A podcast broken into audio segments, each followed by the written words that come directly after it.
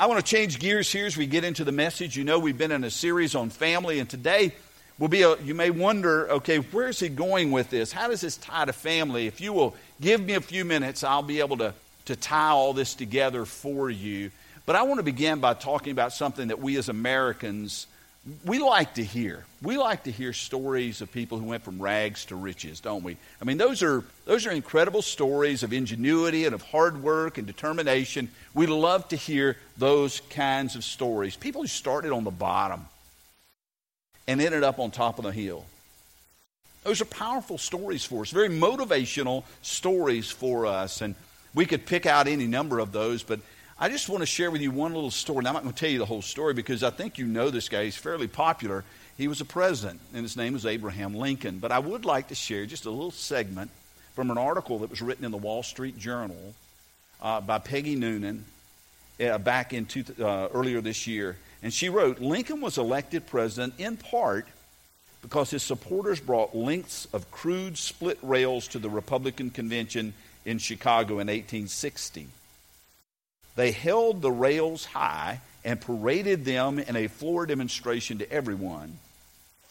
This guy was nothing but a frontier rail splitter, a laborer, a backwoods nobody. And now he will be president. What a country. What a dream. Those were her words. That dream didn't begin, obviously, with Abraham Lincoln. As a matter of fact, it, it, it, was a dream that was in the hearts of those who came to this new world and established a country. Uh, a country. It, it's captured perhaps best in those words from our own Declaration of Independence, which says, We hold these truths to be self evident that all men are created equal and are endowed by their Creator with certain unalienable rights that among these are life, liberty, and the pursuit of happiness. So, this is something that's been in the heart of men and women for a long, long time. We see it codified in our earliest documents. We read about it. As a matter of fact, even in the midst of the Great Depression, there was a historian that wrote a book back in 1931, and the book was entitled The Epic of America. His name was James Truslow Adams, and he may have coined the term the American dream. Let me tell you how he defined that.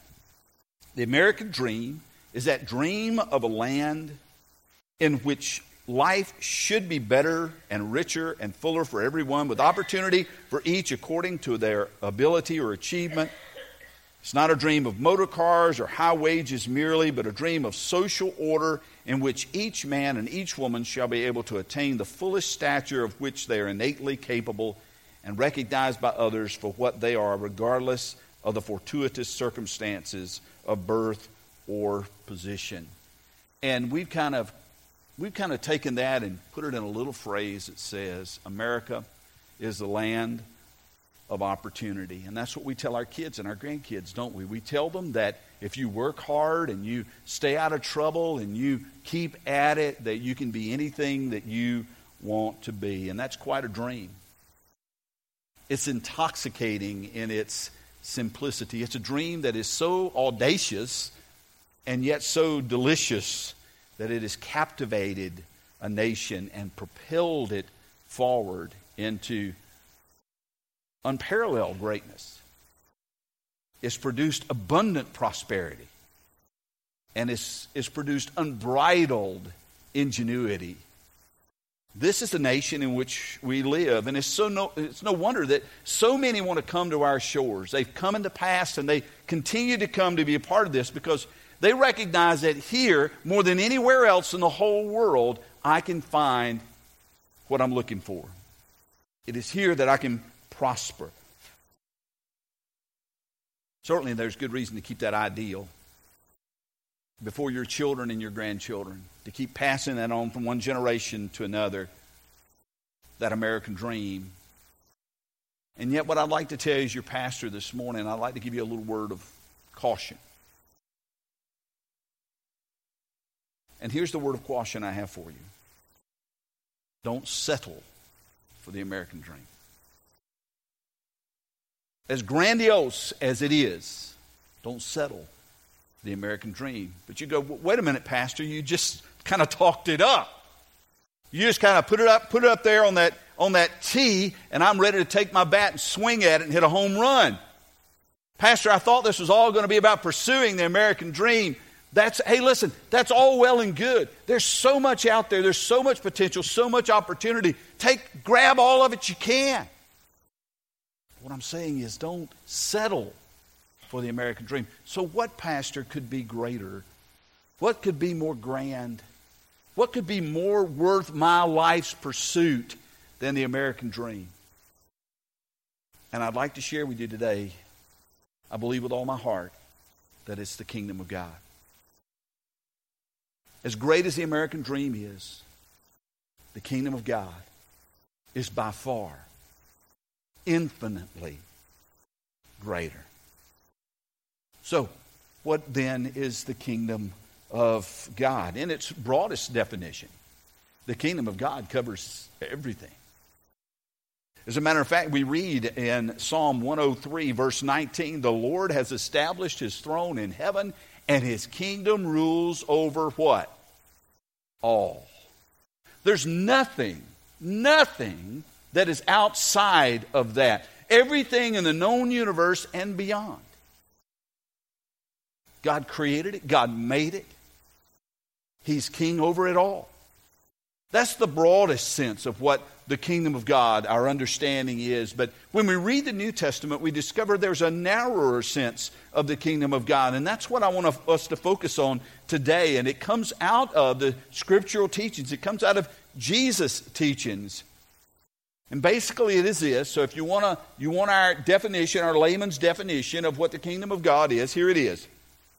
The kingdom of God is the rule and the reign of God in the lives of all who acknowledge him as king. When Jesus talks about the kingdom of God, he's not saying, although it's true that God is king of the universe, what he's saying is there is a, a special understanding of the kingdom of God that all who bring themselves under his kingship, all who acknowledge that he is king, are part of the kingdom of God. And we see this as Jesus teaches his disciples to pray, right? He says, Our Father in heaven, hallowed be your name, your kingdom come, your will be done on earth as it is in heaven. Your kingdom come, your will be done here just like it is there.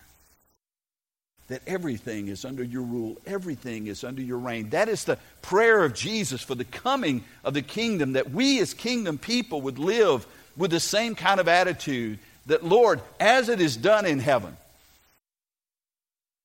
let it be done here. What a powerful prayer that is. God, as it is done in heaven, let it be done in my life. As all of heaven brings itself under your kingship, let that be true for my family. Let it be true for my place of employment.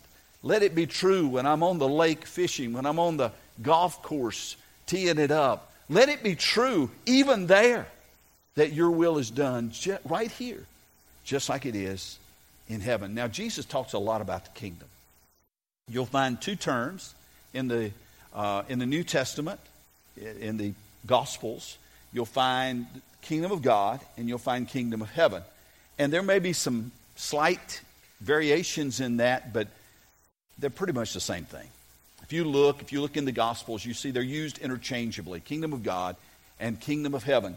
And if you read through, you will find that the kingdom of heaven or the kingdom of God is mentioned 104 times in four Gospels. 104 times. Jesus talks a lot about the kingdom. Now, so what we're going to do is we're going to start at the top. We're going to go through all 104. No, we're not going to do that, obviously. But I, I, do want us to touch on a few of those because I want us to understand this concept of the kingdom of God and the reality of this. And, and so we began actually, before Jesus says anything, we begin uh, with John the Baptist. In Matthew chapter 3, verses 1 to 3, we read this In those days, John the Baptist came, preaching in the wilderness of Judea, and saying, Here's his message Repent, for the kingdom of heaven has come near. This is he who was spoken of through the prophet Isaiah. A voice of one calling in the wilderness, prepare the way of the Lord, make straight paths for him. So, what we see here, notice this John the Baptist speaks of the nearness of the kingdom. Now, remember, kingdom of God, in the broadest sense, covers everything. But what he's saying here, this unique understanding of the kingdom is all those who are under God's rule and reign. This kingdom is coming in a special way now. There's a nearness about the kingdom, an imminence about the kingdom. It is almost upon us. But he also says, so prepare the way for the king. That's what this is talking about here in verse 3. What he's saying here is, he looks back at Isaiah, and Isaiah talks about the coming of the king. And here's what would happen if a king were coming to visit they would go out and they would fill all the potholes in the road. And they would level all the high spots and they would take out all the rocks and they would make straight the way of the king. They, they would clear a path. And, and this is what he's saying is because the kingdom is near, because the king is near, then you in your lives need to prepare for his coming. Now, this is John. This is John. We go on. Jesus, of course, came to John. He was baptized by John. And then Jesus begins to preach a message. And guess what he preaches about? Well, in Mark chapter 1, verse 15, the time has come, he says, the kingdom of God has come near. Repent and believe the good news. Now he's telling us exactly how to prepare the way. Repent, believe the good news. And this phrase, the time has come, it means, or it could be translated uh, with the phrase, the time is fulfilled, or the time is now. And so John kind of had, okay, it's right there, right, just, just flip the next page. What Jesus said is, listen, the time's now. The time has been fulfilled, completed. It's now. The king who was promised by John the Baptist and the kingdom that was promised by John the Baptist, it's here. It's here. The kingdom was a primary message, really, of Jesus. Go back and look through the Gospels. He proclaimed the kingdom. He inaugurated the kingdom. He taught kingdom virtues and values. He taught to enter the kingdom to be a part of the kingdom required a new birth, spiritual birth. This is what he said in John chapter 3.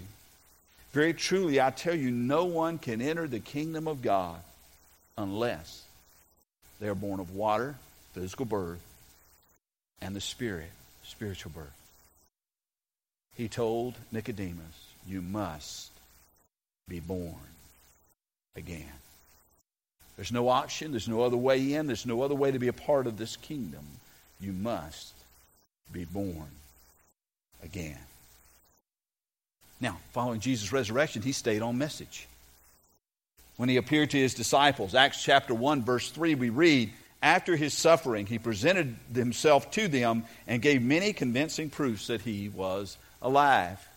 And he appeared to them over a period of 40 days, and he spoke about what? The kingdom of God. And so, all throughout this, John points towards it, the Old Testament points towards it. Jesus comes to fulfill it. And guess what? We live in it. You and I live in the kingdom of God. If we acknowledge that God is king, we bring ourselves under his rule, under his reign. And our job is tied to it, our mission is tied to it. In Matthew chapter 24, verses four, verse 14, we read, And this gospel of the kingdom, this good news of the kingdom, will be preached in the whole world as a testimony to all nations, and then the end will come. Jesus said, when this gospel of the kingdom, this good news is of the kingdom, goes out into all the world, crosses all the barriers into every culture, then the end will come to you. What I'm trying to get you to see is this kingdom teaching is not something that's just kind of off on the side. It's, it's peripheral. It's, it, it, no, no, no, no. It is central to what Jesus is teaching. It is where we are going, but it is where, if we are believers, where we are now. We are in the kingdom now. And so, you may be asking yourself, that's all well and good. I, have been educated today. I can go home now and I can read my Bible a little bit differently. But we're talking about family. We're talking about how, how does this work? What does this kingdom stuff have to do with my family? What does it have to do with my kids? What does it have to do with my home? What does it have to do with my grandchildren? What is this kingdom stuff and how does it relate? And I will tell you, it relates in a lot, a lot of ways. There may never have been a time in all of human history where there were more things that were clamoring for the attention and the affections of you and your, your kids and your grandkids. It, it's kind of funny. Um, if you go to if you go to hospitals or uh, you know, and, and, and, you'll have somebody who's who's absolutely in complete uh, serious condition in the hospital, uh, maybe families sitting around in intensive care waiting room, uh, but this is what you see. You look around, everybody's kind of looking down at their phone. Now, some of them, of course, are sharing information. they're, they're letting people know, hey, this is how granddad's doing, this is how grandma's doing, whatever it is. But a lot of them on Facebook or Twitter or stuff like that. And I'm not saying these are bad things. I've got a Facebook account, I got a Twitter account, I got a Snapchat account. I'm pretty hip. Or at least I like to think so. So not, it's not those things are bad. It's just that we've got so many things that are trying to draw our attention and call our attention and grab our affections in this world in which we live. There's never been a time like this when there's so many things to distract us and, and, and to grab us. Therefore, it is critical. Parents, grandparents, it is critical that we bring the kingdom of God and the virtues and the values and the truth of that kingdom into our homes. So, how? How can we do that? And I'd like to just share with you three very quick applications for how we can bring the kingdom of God to bear in our homes, to bear in our families. And the first one is this, and it's pretty simple uh, decide who you will serve. Remember, the kingdom of God has to do with bringing yourself under the reign and the rule of God. So you need to decide who you are going to serve. Jesus made it clear in Luke chapter 16 no one can serve two masters. We need to let that sink in. No one can serve two masters, he says. Either you'll hate one and you'll love the other, or you'll be devoted to one and despise the other. You cannot serve both God and money. And I would say right here, you can't serve both God and anything. He was specifically talking about money, but it's true with anything you could put in that blank. He goes on, the Pharisees who loved money, so this is why he's communicating this particular truth to this particular group. The Pharisees who loved money, they heard all this and they were sneering at Jesus. And he said to them, You're the ones who justify yourselves in the eyes of others, but God knows your hearts.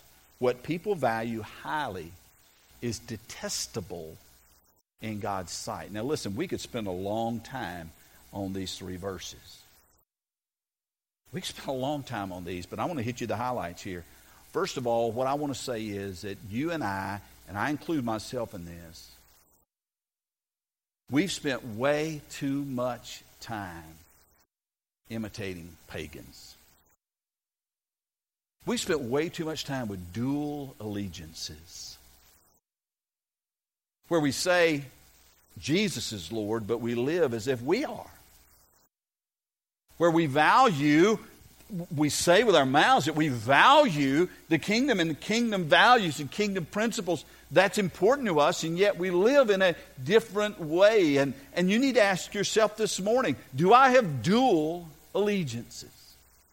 Maybe they're not dual, maybe they're multiple allegiances that you would have that would replace and displace my allegiance to the King of heaven. Do we, like the Pharisees, spend time justifying our actions? Man, it's so easy to get. I always come up with an excuse, always come for a reason. Oh, well, you know, I did that, but you need to understand, blah, blah, blah, blah, blah. Jesus looked at the Pharisees says, Guys, you, you, you spend too much time justifying your actions, justifying, in their instance, your greed. But for us, what is it? What is it that we continually have to justify before God? And finally, what he says here is that, and this is this just blew my mind, this verse right here, verse 15. What people value highly, what people put the greatest value on, God detests. Why does God detest it? Is it because it's bad? Does God hate iPhones? No, God doesn't hate iPhones. iPhone's just a tool. But anything that would replace Him, He detests. Doesn't have to be technology. It can be your job. It can be your pursuit of the American dream. Anything that rivals him, he detests. And so we need to ask ourselves are, we, are, are our values shaped by our culture, by our country, or our values shaped by God Himself? And so that, that's, that's the first one. So we need, to, we need to decide who we're going to serve. And, and the second application is this we need to declare who you will serve. Declare who you will serve. We need to hear again that clear call of Joshua as he had the children of Israel prepared uh, to enter the promised land. And he says, Choose for yourselves this day who you will serve. And then he makes this declaration. I want you to hear it, especially dads, I want you to hear this. He goes on to say, As for me and my household, we will serve the Lord. That's a bold declaration. As a matter of fact, if you go on to read, Joshua, Joshua says, listen, guys, you've just, you, the, the people said, yeah, we'll do that. Joshua said, no, you won't. No, you, you really won't. You, you don't really want to do this, do you? I mean, you better think about it. You better dwell on this for a little bit. Do you really think you want to do this? You, you think you and your house, you want to serve the Lord. Do you really think you want that? The people finally had to beg him.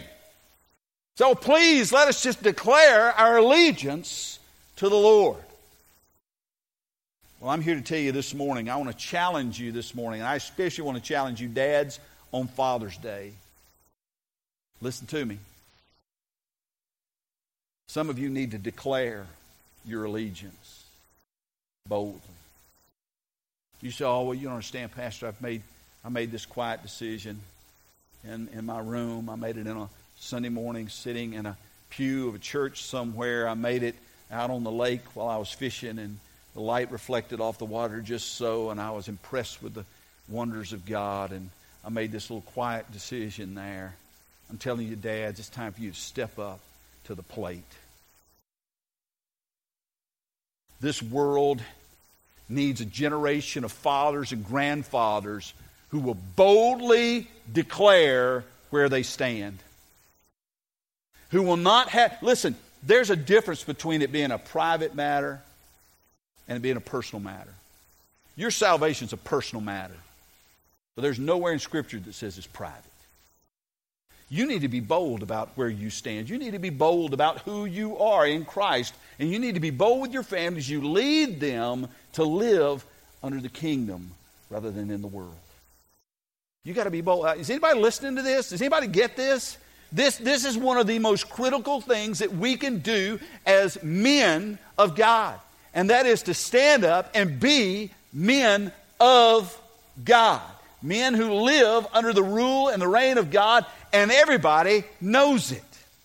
Now, I'm not saying be obnoxious. I don't, you, I'm not saying you walk around with a 60 pound white King James Bible with a picture of Jesus on the front. I'm not saying you walk around with this and say, okay, guys, this is who I am.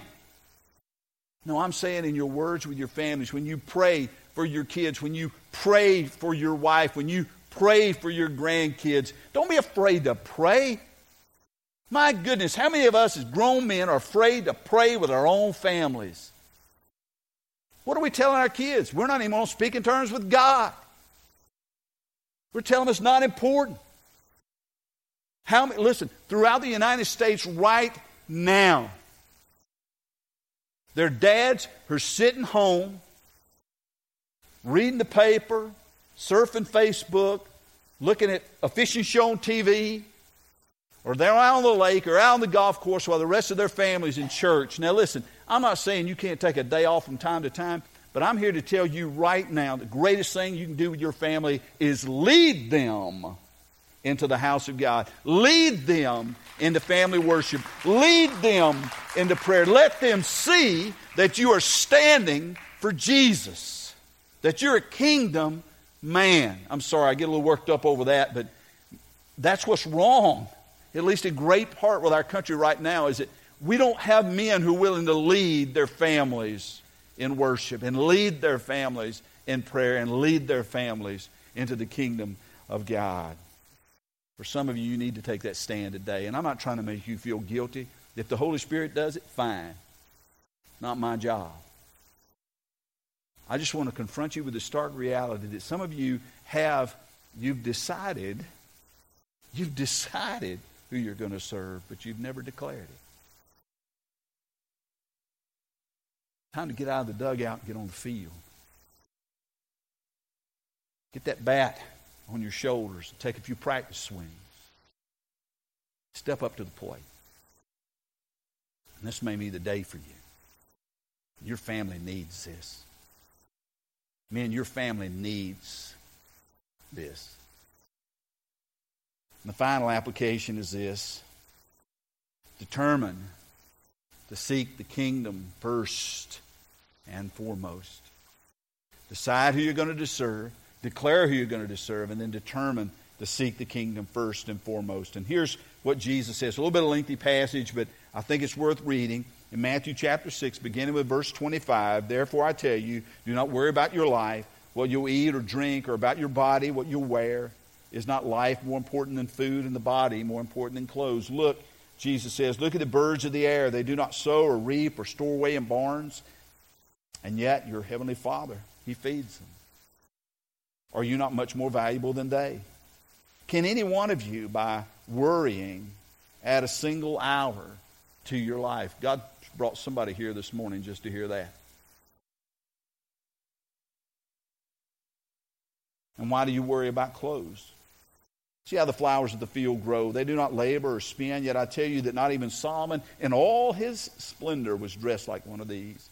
If that's how God clothes the grass of the field, which is here today and tomorrow is thrown into the fire, will he not much more clothe you, O you of little faith? So don't worry saying, what should we eat, or what should we drink, or what should we wear, which there's a lot of conversation in the house about that, isn't it? In your house? What are we going to eat? What are we going to drink? What are we going to wear? Jesus says, for the pagans, those people who do not have God, for the pagans run after all these things, and yet your heavenly Father knows you need them. To seek first his kingdom and his righteousness, and all these things will be given to you as well. Therefore, do not worry about tomorrow, for tomorrow, uh, for tomorrow will worry about itself. Each day has enough trouble of its own. Uh, yeah, you can get amens on that. I do understand. Far too many of us, and I include myself, spend far too much time imitating pagans, chasing after the same things that those who don't know God chase after. We run after things that ultimately don't matter. How many of us are spending our time, our energy, our, our influence, everything we've got on things that ultimately will not matter? As my college roommate used to tell me, it's going to burn. It's all going to burn. One day, none of this will matter. We put a high price tag on things that ultimately don't matter, and we devalue the things that matter most. And here's the thing your kids and your grandkids, they see it. They see it. They know what matters most to you.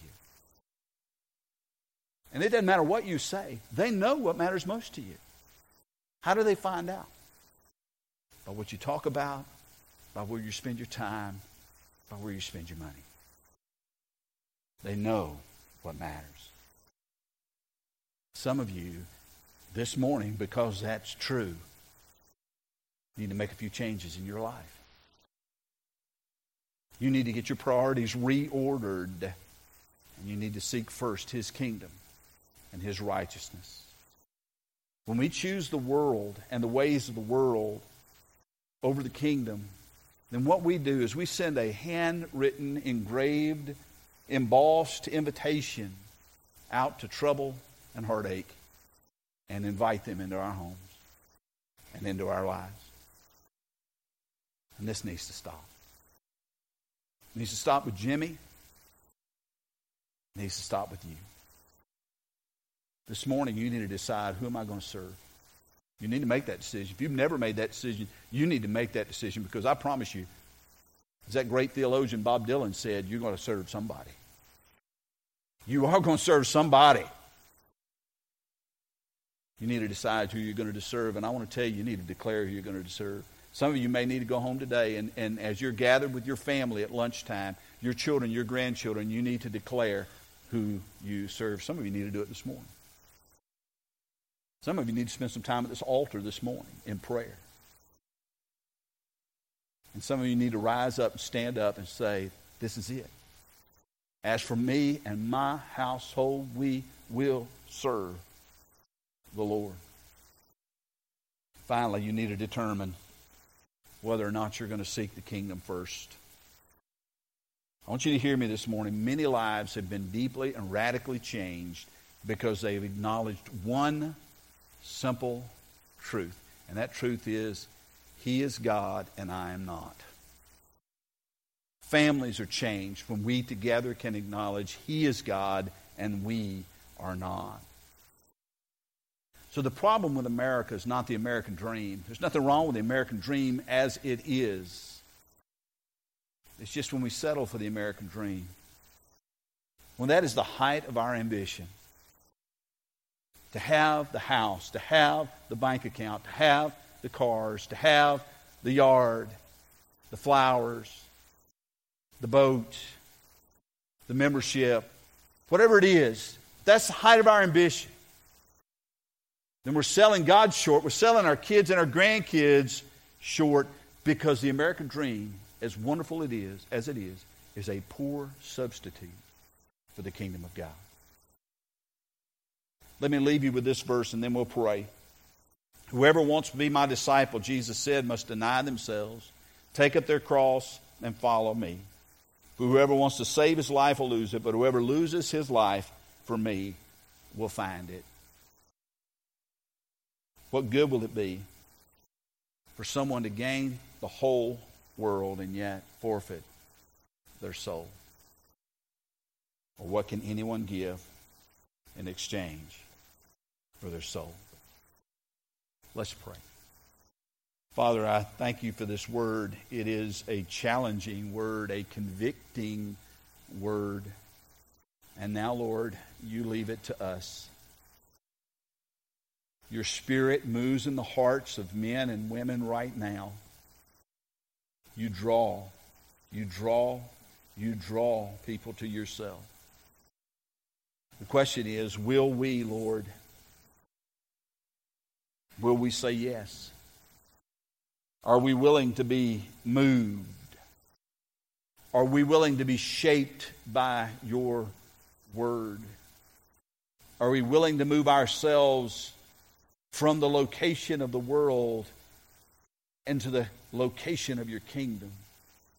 Are we willing to take a stand? Are we willing to be bold, men and women of God? And Father, I pray that for, for every man, for every woman, for every teenager, for every child who hears your call today, Father, I pray that they would quit putting up a fight, quit making excuses, quit justifying themselves, and begin today to stand with you and for you now and forever. For this is my prayer in Jesus' name.